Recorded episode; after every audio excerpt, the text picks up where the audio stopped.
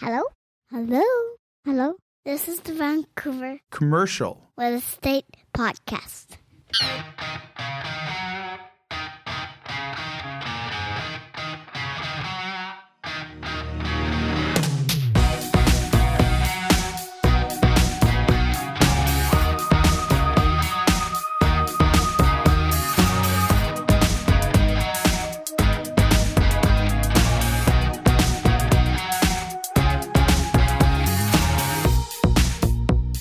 And welcome back to the Vancouver Commercial Real Estate Podcast. I'm your host, Corey Wright. And I'm your sometimes host, Matt Scalina. I feel like Corey, uh, I'm always waiting for the Adam and super energetic. Yeah. And I feel like we're an NPR or CBC show here. so, so should we try that again? and welcome back to your Vancouver Commercial Real Estate Podcast. How's that? That sound, sounded good. Sounded good.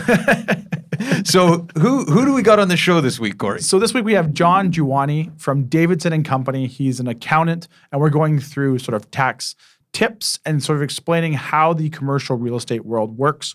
Everything from purchases to how the taxes, and even a way you can actually defer your capital gains when you sell your property. A lot of people don't know that. Yeah, you know what? It, it's uh, we've had on our show uh, accountants uh, kind of fairly consistently throughout, and one thing you're always concerned about is uh, listeners feeling like it's boring content, and Totally. it it always they hit it out of the park.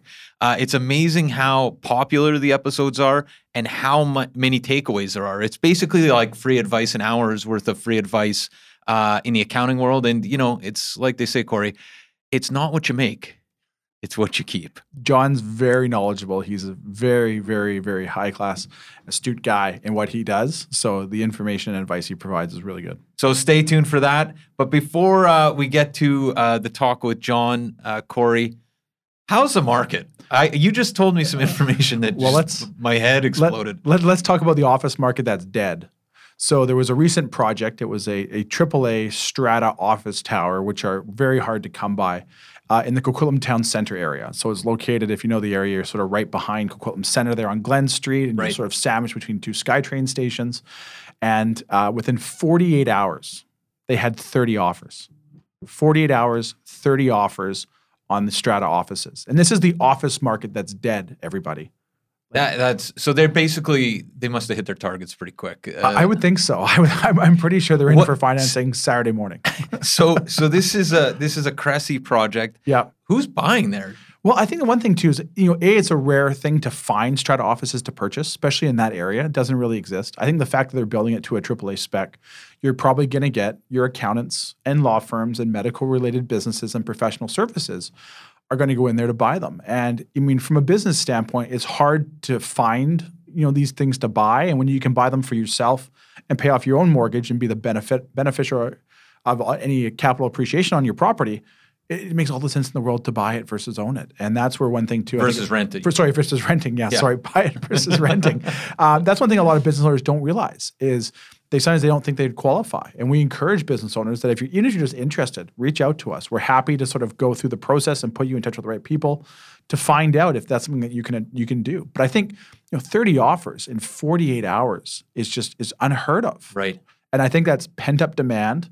That I think it goes to show when we talked before that when people are, are kind of creatures of habit and they're going to go back to what they know. And it's the confidence in the marketplace. Right, Right? right. And in terms of like starting price points for office space like that, Yeah, I think they I think the prices started around like 750, 750 a foot. And they had some offices in there that were probably just over 600, which I think on the advertisement they were sort of advertising offices starting at like Oh, wow. 479,000. So I mean it, it it it becomes hard for an investor. You mean at those prices to probably make money with the local rents? right? but I think the end user is kind of the target for those type of projects, and that that's really who your buyer is, and that's where you're going to get your best numbers from. And I know from from talking to the uh, the listing agents involved, they were just overwhelmed with interest, which is great to hear. But I think it just goes to show this market is resilient, and I think people are kind of seeing the light at the end of the tunnel. Although it's a couple years away before it's completed, but the fact that these purchasers are writing very large deposit checks to get these properties now just goes to show the confidence that they have in the commercial markets and how we're kind of slowly going to start getting back to the way things were before.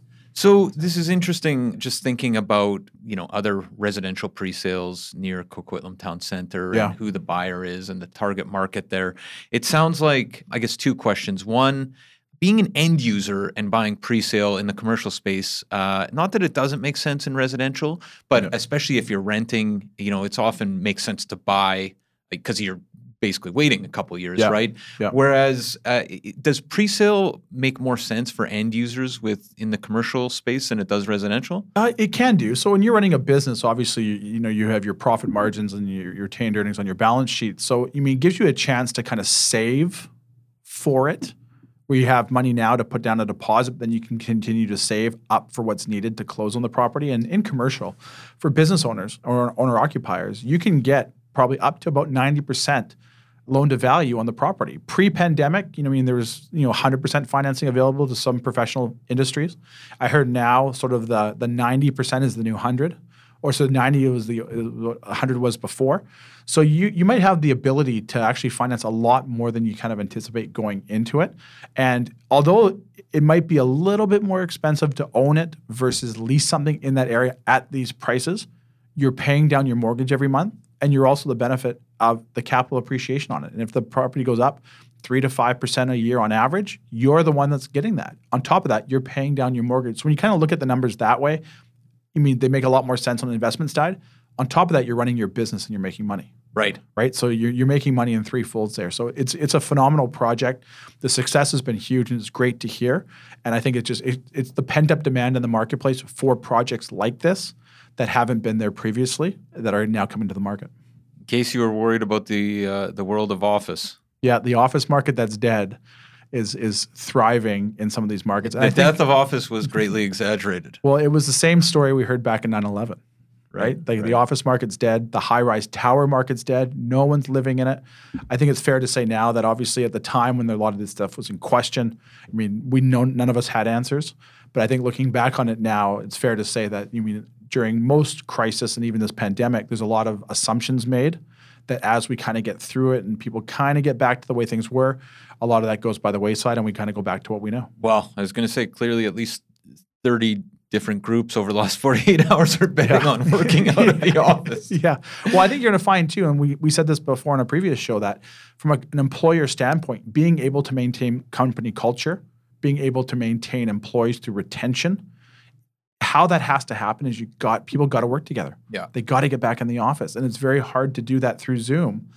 You can only do it for so long before the kind of the coolness wears off and people start craving that type of thing. So I think from from an employer standpoint, they're going to want to get people back in the office. Now they might have a little bit more space than they did before, and that could backfill any companies that maybe feel they don't need the offices anymore. Um, but I think to, to to drive a company and build a business and create retention amongst your employees, they're going to have to have some component of being in the office on a regular basis. Fantastic. So, what else do we have, Corey, before we uh, cut to our talk with John Giovanni? We're sponsored. Um, we're sponsored by Impact Commercial Group with over 50 years of commercial lending experience. For all your commercial lending needs, please visit impactcommercial.ca. The best out there, that's for sure. Yeah. Well, let's uh, let's cut to our talk with uh, John Giovanni. Always love having accounts on the Yeah. show. It's Yeah. like you can just ask them anything, and uh, it's like a free. If you ever think you're the smartest guy in the room, have a conversation with an accountant and you will belittle yourself and walk out with your tail between your legs. These guys are so incredibly smart. It's a great episode. Everyone will love it. Enjoy, guys. the creme de la creme.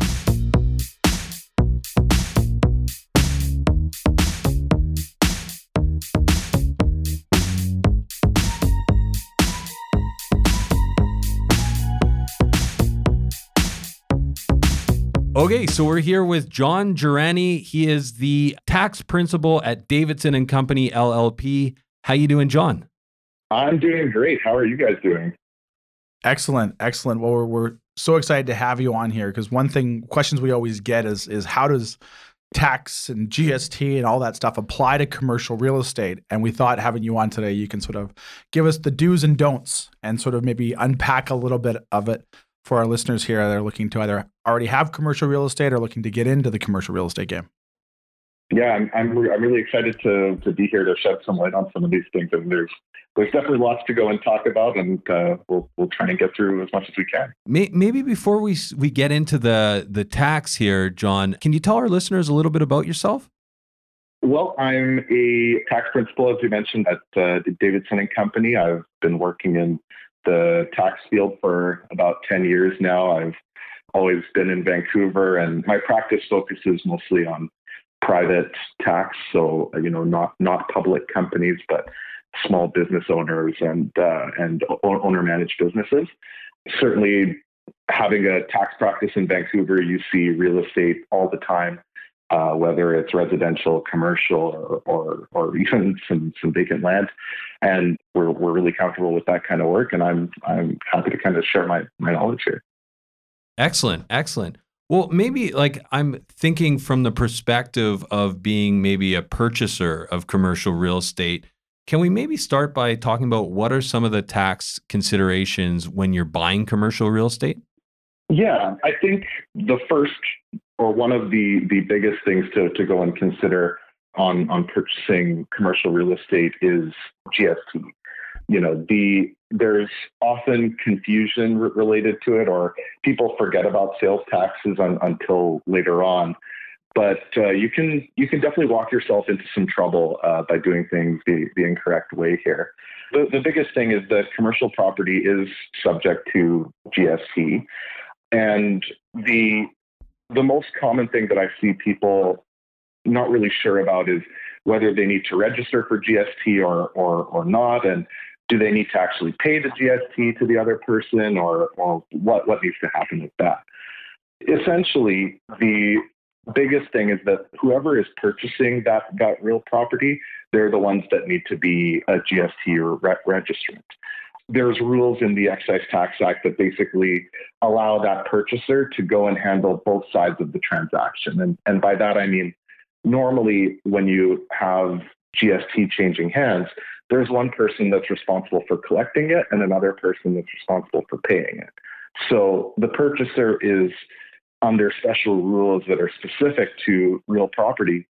They're able to handle sort of the collection and the, the payment at once. And the nice thing about this is that no cash needs to actually change hands. So if you have a commercial property that's selling for, you know, a million dollars and you have fifty thousand dollars of GST that's that's there for it, that fifty thousand dollars never needs to actually change hands. Um, and it's only the responsibility of the purchaser to actually go and do it. So it, it helps a lot from from a financing point of view, where you don't need to worry about, hey, where am I going to come up with this extra 5% that's not actually asset backed by any matter. That's uh, that's definitely one of the, the biggest things there. So is GST uh, have to be charged on all commercial sales? Because when you sell a house, whether it be my principal residence or not, I don't have to collect, nor do I have to pay. If it's brand new construction, I do because the developers, that's their business. If I'm selling my strata lot, my retail strata lot to Adam, do I have to charge him GST?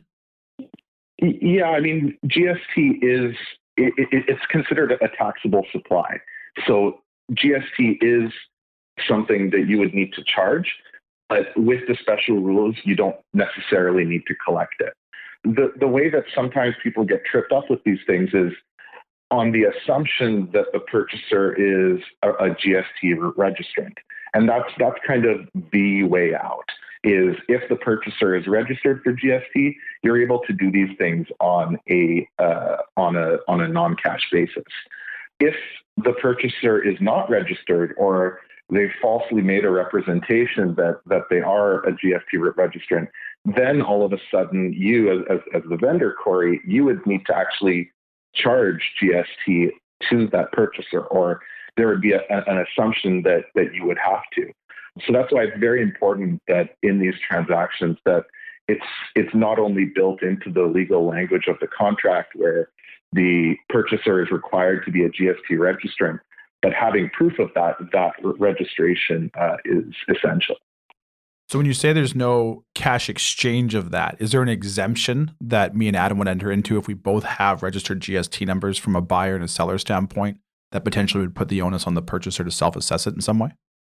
Yeah, exactly. So the the purchaser uh, you know, going back to my million dollar sale example, essentially the purchaser, if they're involved in some sort of commercial activity that involves them charging GST to their own customers, they would claim that $50,000 on their GST return as a credit and then also put on on a separate line that they have notionally paid or that that they've notionally collected this 50,000 as well. So it ends up being a wash.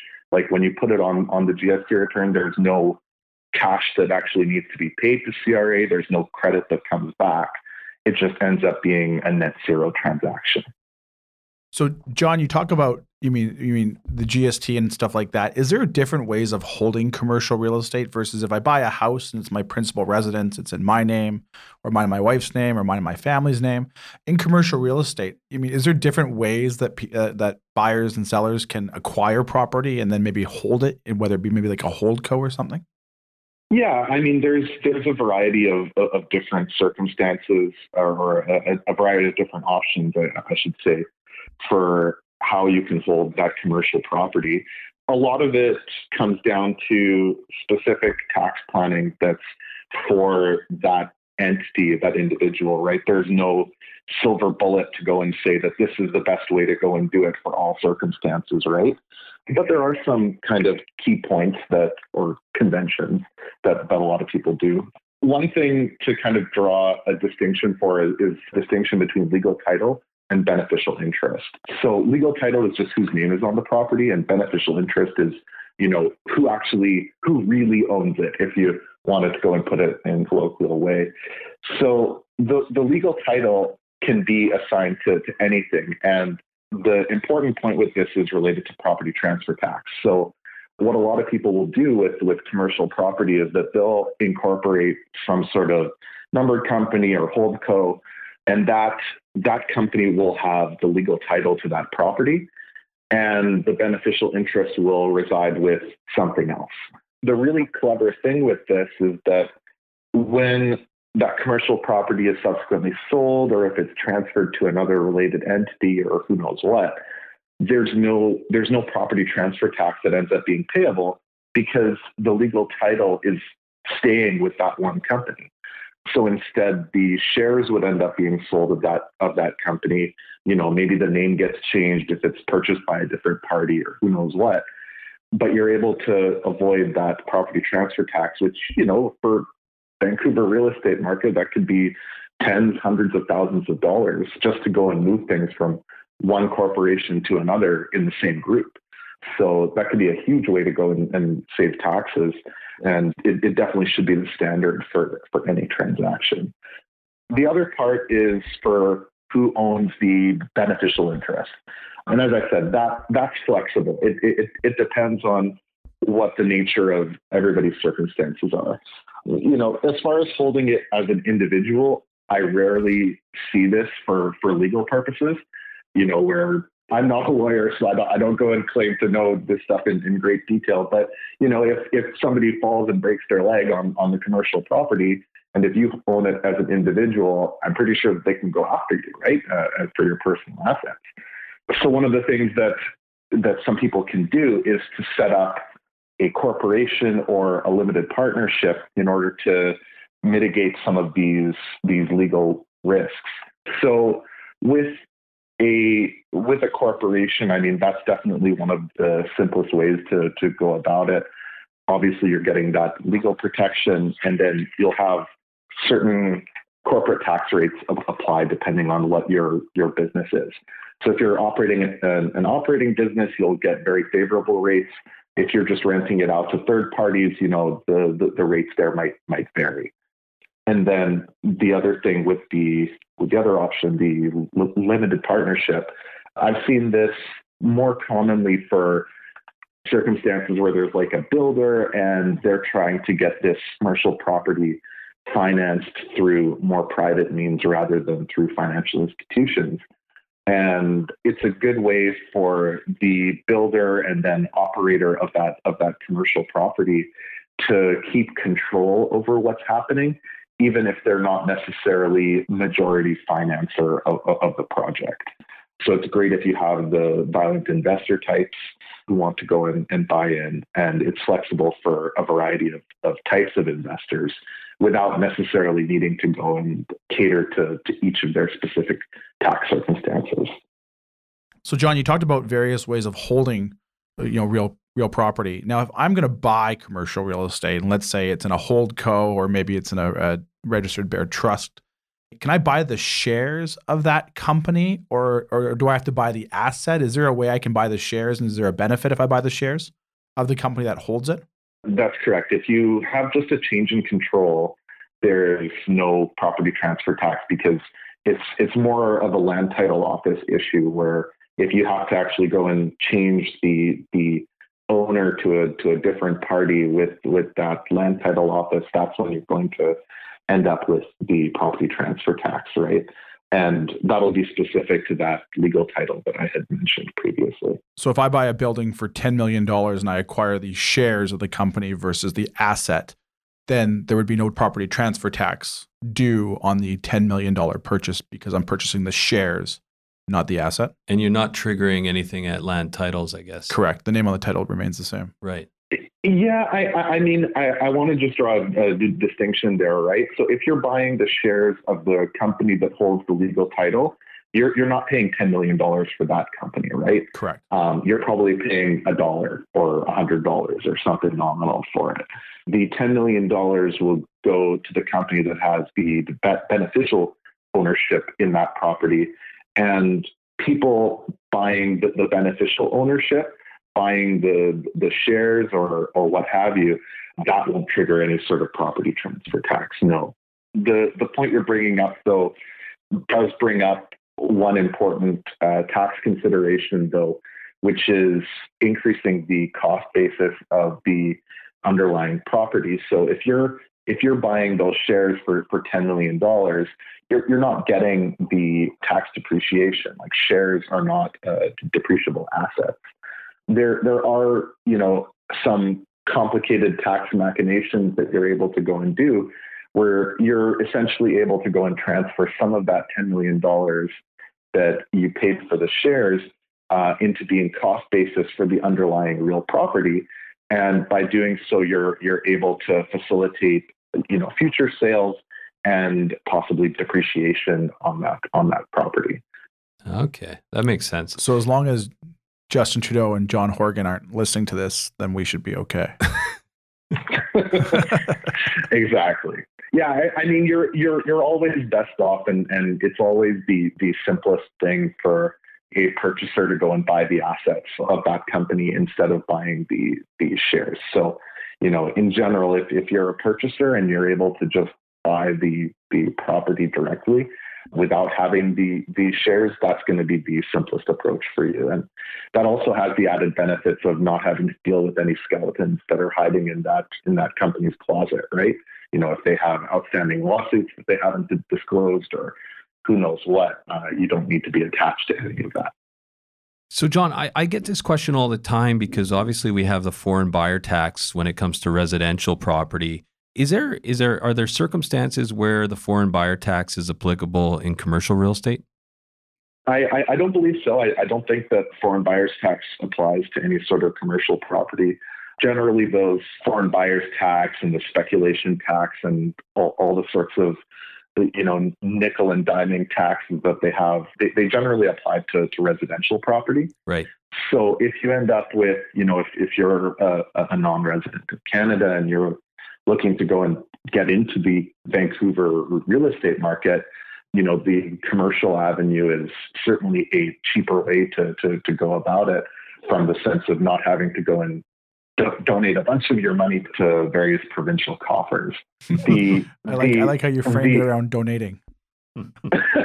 well, it's it's it's definitely an option. So you know, if if you're a big fan of John Horgan, then you know maybe you do want to go and buy a bunch of residential real estate as a non-resident.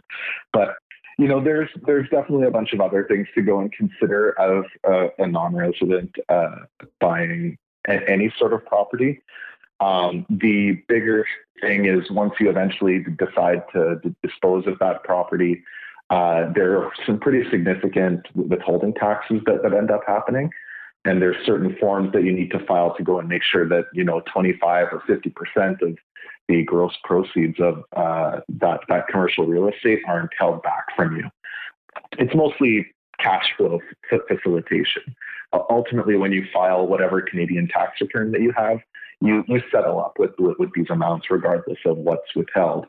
Um, but there's ways of sort of easing the cash flow that that comes with that uh, if you file the the right forms.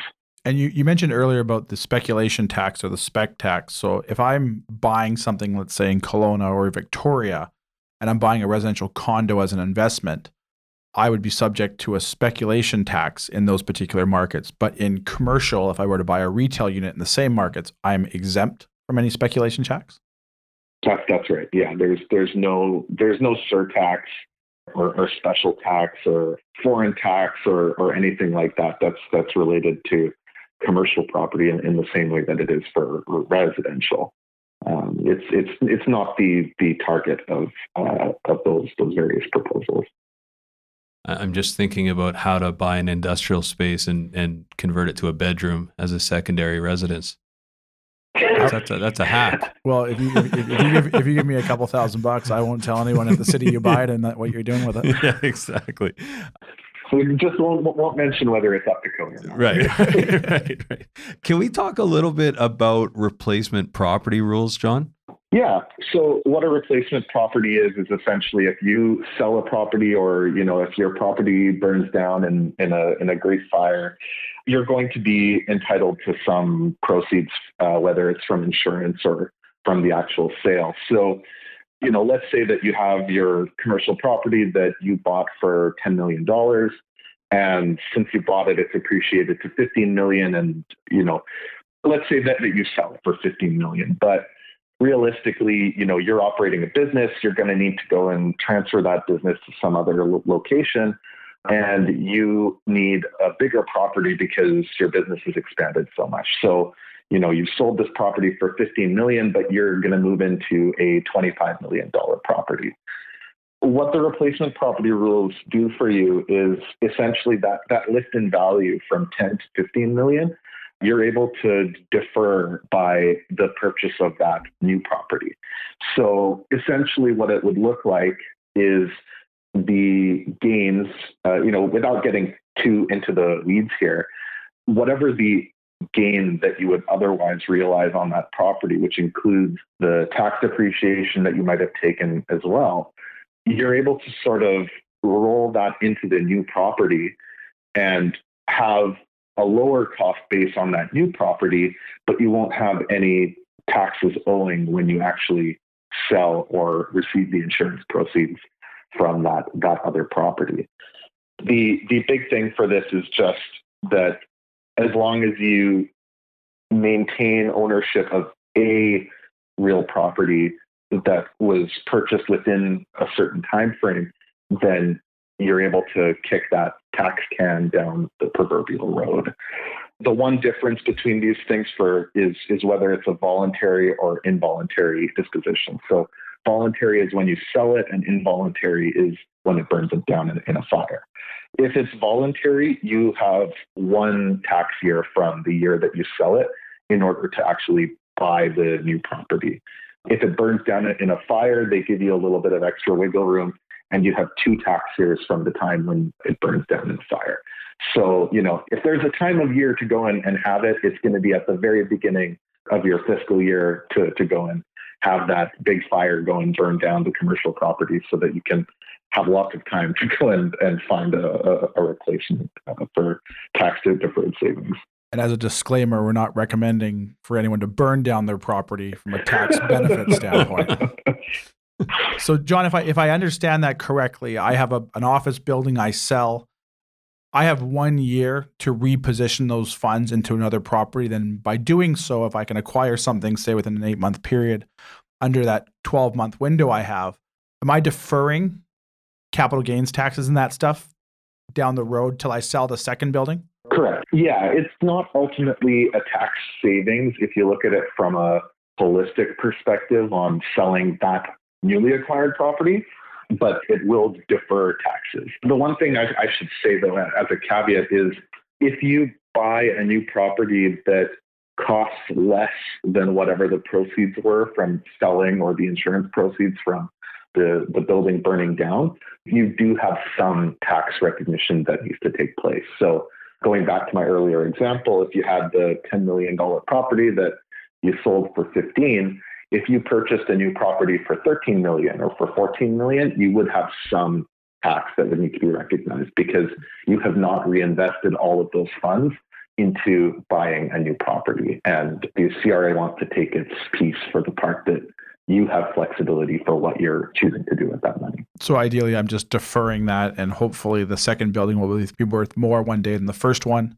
So the the capital gains at some point in time is just going to be that much bigger that I owe. Yeah, it, it, exactly. So John, if I buy commercial real estate, and obviously, I mean, it's a, I get a brand new mortgage on there, and what feels like 99.9% of my payment is going to interest in the first five years. Is there any benefit, or is there any way I can I can capture that interest? from a tax perspective? Yeah, I mean, essentially, interest deductibility is actually a surprisingly complex tax topic. But the easiest way to think about it for the casual non accountant is where are the funds coming from and where are they going?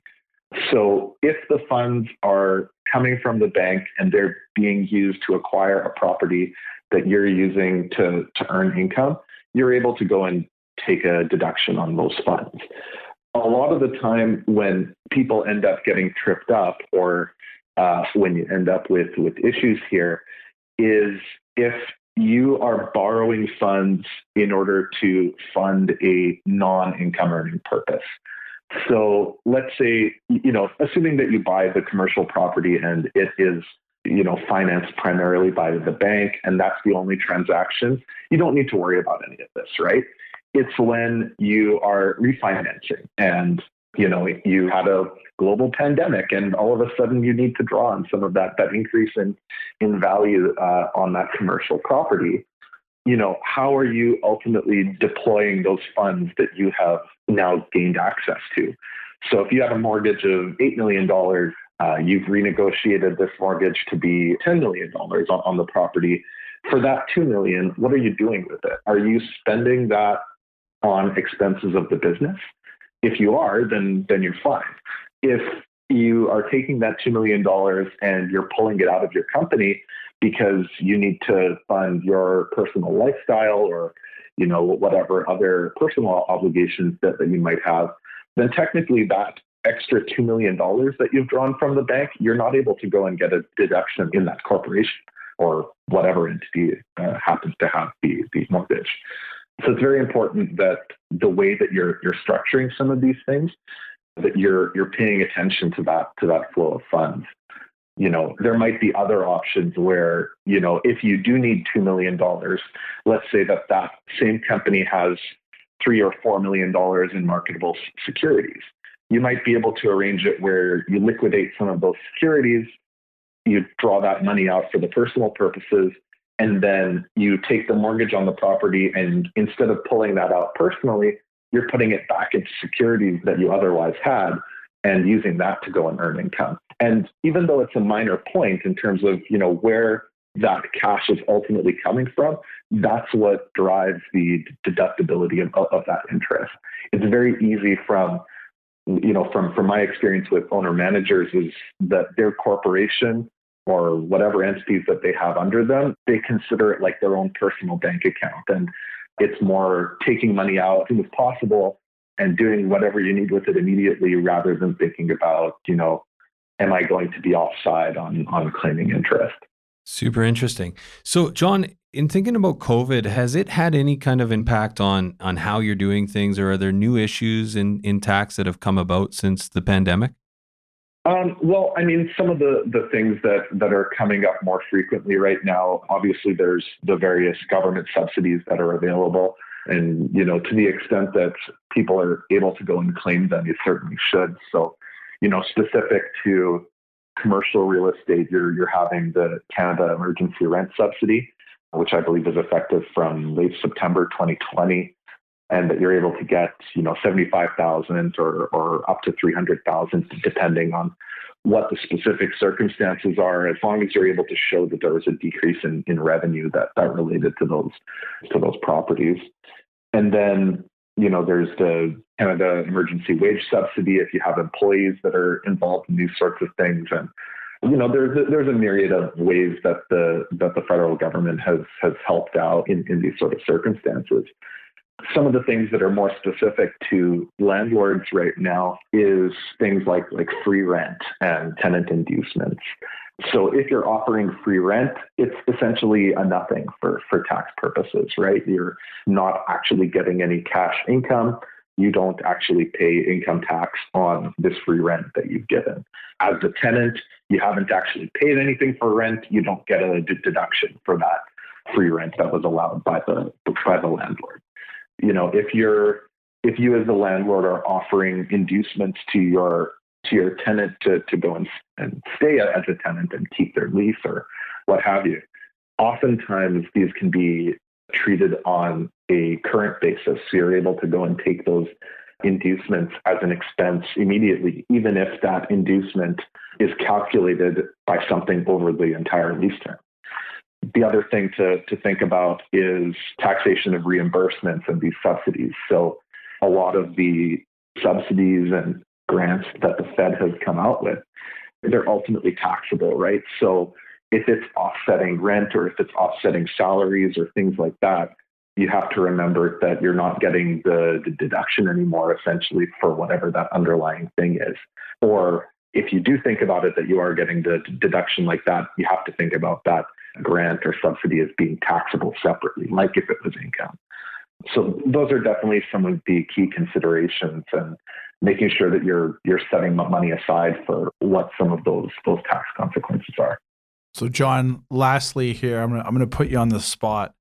Is there one tax tip that you could you could put out there that if I buy commercial real estate, this is one of the benefits, and this is why I should buy commercial real estate. Here's a I don't want to say insider information, but here's here's one reason why you want to buy it. Here's a good tax tip for you. I would say that one of the better things about owning commercial real property is, you know, taking advantage of capital gains tax rates, right? And being able to get more favorable tax depreciation in a number of circumstances. You know, if you own residential real property and, and you're doing that as an investment choice and renting it out versus directly comparing that to the commercial property, there are some circumstances where with the commercial property, you're able to have a faster tax to depreciation compared to that, that residential property. And where with residential property, there can be questions from CRA as far as, you know, are you flipping the the house and is that considered on account of income versus on account of capital? It's very rare for commercial property to have that sort of inquiry. And the difference is essentially if, if something's on account of income, you're taxed on 100% of that that gain. Whereas if it's on account of capital, it's it's 50%. So you have a bit more security in knowing that your purchase of that commercial property, the lift in value, you'll you'll have that capital gains rate uh, with perhaps fewer questions than, than what you would if it was some other type of property. Well, you sold me. That's some of the most riveting tax advice I've uh, I've sat through recently. So that's good stuff. Adam's been sitting here list, listing all his condos for sale to move the money into industrial now. John, we have the MLG six pack, which we're going to ask you six lighthearted questions about yourself. Do you have a few minutes to stick around with us? Sure. Okay, so the MLG six pack is brought to you by McKinnis Law Group. So for all your commercial legal needs, whether it be commercial leasing or commercial closings, call McKinnis Law Group, and you can find more about them at mlglaw.ca. All right, John, you ready? I'm I'm, I'm ready. Adam, lead us off. What is your favorite movie or TV series? Ooh. Um Just so you know, if you say Yellowstone, the interview is over right now. my favorite movie, you know, the, the thing that's jumping to mind right now is The Last Samurai with Tom Cruise. I don't know what it is. Something about that that just that fits really well with with me. Nice. Good one. Good one. Favorite vacation spot assuming the borders reopen here in the near future? um, well, kind of, I, I, guess, related to that that first question, Japan. I went there for three weeks a few years ago, and it was just everything that I wanted it to be and more. And you know, we have fantastic sushi and, and Japanese food here in, in Vancouver, like really world class. But it somehow felt even more special or tasty over there. Where in Japan did you stay? I went a little bit everywhere. I, I flew into Tokyo and then I essentially traveled west. So I spent some time in Osaka and in Kyoto. And then I went as far as, as Fukuoka, which is like on the one of the, the far sides of the country. And, you know, I was zipping back and forth on the uh, the bullet train. And right. so that was a pretty great experience. I mean, hour 14 on the bullet train was maybe less exciting than hour one, but it, it was it was pretty good. Yeah. So so how does that compare to taking the SkyTrain to King George? I'm going to plead the fifth there for local support. All right, John. This is this is the big one that leaves everyone lingering every episode. Favorite band, musician, or song? Oh, that's that's easy for me. Band is Muse. I've uh, I've probably been listening to them for I don't even know grade school. Oh. I very very consistently liked everything that they come out with. Maybe more more locally, Matthew Good. I've really liked oh, a lot yeah. of the stuff that, yeah. that, that he's come up with in the last little while. Nice. A quote or words to live by. Oh God. I I guess if I had if I had something like that, the the the closest thing would be if if you don't ask for it, you'll never get it.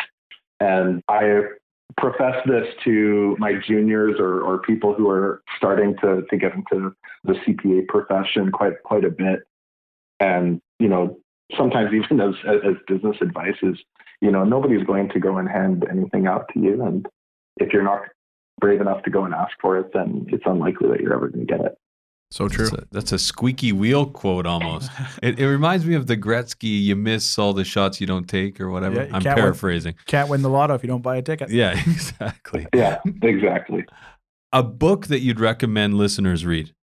Ooh, you know, when I was in grade 12, I was recommended a book by my English lit teacher, and he actually gave me his his copy. A shout out to Mr. Burke. He gave me a book called Gates of Fire uh, which is sort of a fantasy retelling of the Battle of the Gates of Thermopylae uh, with you know, Sparta and Xerxes and all that sort of stuff. Um, riveting book. I really, really enjoyed it and would heartily recommend it to anyone who is above legal age. well, that, that, that puts my paint by numbers book I was reading to shame. Lastly, John, a piece of advice you would give our listeners, maybe for first time people or people looking to enter the uh, commercial real estate ownership side of the business? I mean, you know, this this might sound a bit of a self-serving thing, but really get appropriate advice. Don't think that you know everything and go gung ho into into these sorts of, of, matters. There's a lot of complication that exists out there, and you know, having the right advisor to to go and, and guide you through these things, and not trying to to go and and you know, being penny wise and pound foolish, I suppose, is the is the best way to to explain it. And uh, you know, making sure that that you're getting the, the right advice from all professionals involved. You know, the the lawyers, the accountants, the commercial real estate people who are involved too. I think we almost got to change that last question up now because every single professional that comes on the show gives the same advice is surround yourself with the right people. And there's a common thread for it. it's for kind of the most important thing though right? It's like, the, most, the, most, the most important yeah yeah absolutely. And if this episode is proof of that just how complicated the tax outlook can be i mean who wants to try and figure that out on their own right? So very good. John how can people find out more about you and what you guys are up to at davidson and company llp you can just go onto our website, davidson-co.com, and you know you can find all of our contact information, and you know we have a wide variety of people and contacts there to, to go and help you guys out. Sounds great. Every every year I have to do my taxes. I go into uh, Davidson and Company, and I'm always lectured about overspending. and it, and it so they, they they keep me on my toes. Yeah. Well, John, have we, keep we you honest somehow, Corey. Yeah, we can't thank you enough for taking your time. We know you're extremely busy and taking your time to come on today.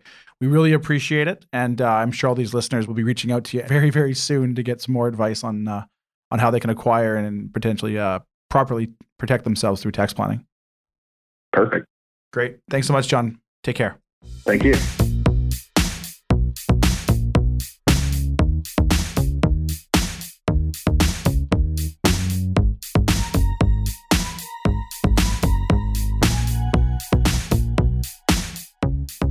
And there you have it, folks. Our interview with John Giovanni from Davidson and Company. Um, I felt stupid in the interview. I feel more stupid now. Oh, come on. you sell yourself short. Fine. I feel really stupid then. no, that was a great conversation that you and Adam had with with John Giovanni. Man, uh, learned a lot there. That's for sure. Um, I, I I. I, can't believe Muse. Uh, uh, you know th- that one question that we ask everyone is the one topic we always talk about after, and and I think it gives us a real good insight on on people sort of outside of their workplace. Yeah. like, like I know I, I don't think I've ever posed a question to you, but if I had to say who's your favorite band, I, you know, I would probably say the band. the band. The band, yeah. I don't think I've ever heard of the band. okay, and I've hardly heard of Muse. so there you go. but what else do we have, Corey, before we uh, we cut for the day? We got VIP access for the West Shore Business Park, an upcoming project there in Langford, and they can sign up for that through the website at vancouverrealestatepodcast.com. They can we'll send them all the information. Uh, they're set to go on sale to the public within probably a couple of weeks. I know I've said that You're before. getting tons of traction on this, so It's I know there's a lot of Incre- interest. the site. incredible. And in that area there too, it's a sub one percent vacancy rate in the greater Victoria area. And I know we're going to have Connor Braid, who's our managing broker of our William Wright commercial Victoria office. He's going to come on in the coming weeks. And he's going to tell us all about that marketplace and the demand that asset class has. It's just, it's unbelievable. Right. Right. No, that it's uh, phenomenal. And again, that's VancouverRealEstatePodcast.com. The live wire is where we have the VIP Yep. access. There's no reason you shouldn't be on the live wire. That's uh, the the marriage of the Vancouver Real Estate Podcast and the Vancouver Commercial Real Estate Podcast. Does, doesn't It's- get any It's better. a, it's a beautiful thing. It's I like to call it the thing. Corona and the Lime. so, so VancouverRealEstatePodcast.com. And Corey, how can people find out more about what you're doing over at William Wright? people can can go to our website at williamwright.ca to find out the latest what's going on. You can sign up for our newsletters there, get all the pre-sale information, get all the new listings and all the sta- uh, stats and data we put out. They can email me at corey at williamwright.ca, or they're always welcome to call our Vancouver office at 604-428-5255. Anything commercially real estate related, we love to talk to you, and we'll put you in touch with a broker in uh, one of our offices around the province to best service your asset. Fantastic. Well, have a, a great week, guys. And I guess we'll be back next week. Sounds good, guys. Enjoy. Subscribe today.